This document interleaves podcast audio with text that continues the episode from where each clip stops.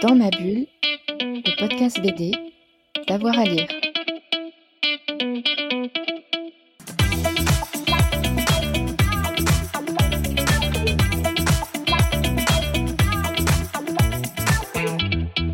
Alors, bah, j'aime beaucoup donc le Salvation de, de Gibbons et Mignola, qui est euh, très élégant graphiquement. Enfin bon, là, c'est pas surprenant pour qui connaît le style de, de Mike Mignola, et qui thématiquement est très chouette. Il y a un de mes petits chouchous qui est euh, une absurdité totale, c'est Alien Pig euh, de Chuck Dixon et Flint Henry,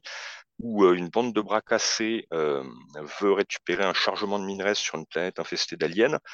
et va euh, débarquer un petit cochon qui est la mascotte du vaisseau avec une bombe atomique euh, scotchée sur le dos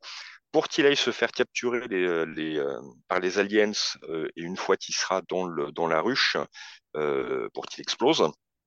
C'est le plan parfait et fatalement, comme ça arrive toujours dans ce genre de plan parfait, ça, ça se barre en vrille et le, truc est super drôle. Le, dessin complètement truculent et crado de Flint Henry rajoute au côté bouffon de la chose et c'est vraiment, euh, c'est vraiment un petit chouchou. Et à côté de ça, euh, bah, j'aime euh,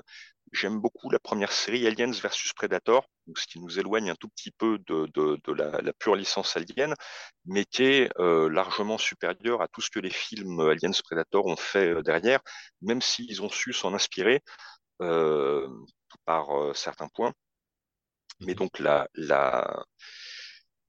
la première série Aliens vs Predator était vraiment très très maligne et pour le coup essayait de développer un peu l'univers avec cette, cette idée euh, de, Predator qui élève des aliens pour avoir le gibier parfait et font des lâchers sur des planètes, euh, des planètes qui n'en demandaient pas tant.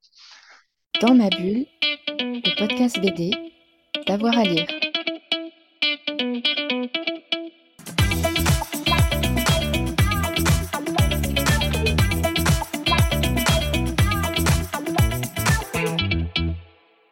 Alors, bah, j'aime beaucoup donc le Salvation de, de Gibbons et Mignola, qui